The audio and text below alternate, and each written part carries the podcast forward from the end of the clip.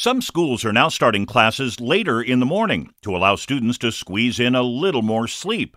Dr. Aric Prather is a sleep expert and psychologist at the University of California, San Francisco. He says kids need to sleep later because they're going to bed later. As adolescents develop, their preference for going to bed later increases. They have this delayed sleep phase. And so anything we can do on the front end uh, to let them get to sleep in longer is is better for their health. But it's not like you can just tell them to go to bed earlier. If you're a parent, you know it's not that easy. Social media use, um, gaming, all these things that are really rewarding for kids. Um, if they do it late into the night, it, it keeps them awake. And so it's really about managing those things and then allowing them to sleep in because that's what their body wants to do so that they can get that sleep to, to really thrive in school. More on kids and extra sleep next time. I'm Steve Scott, WCBS 880 News.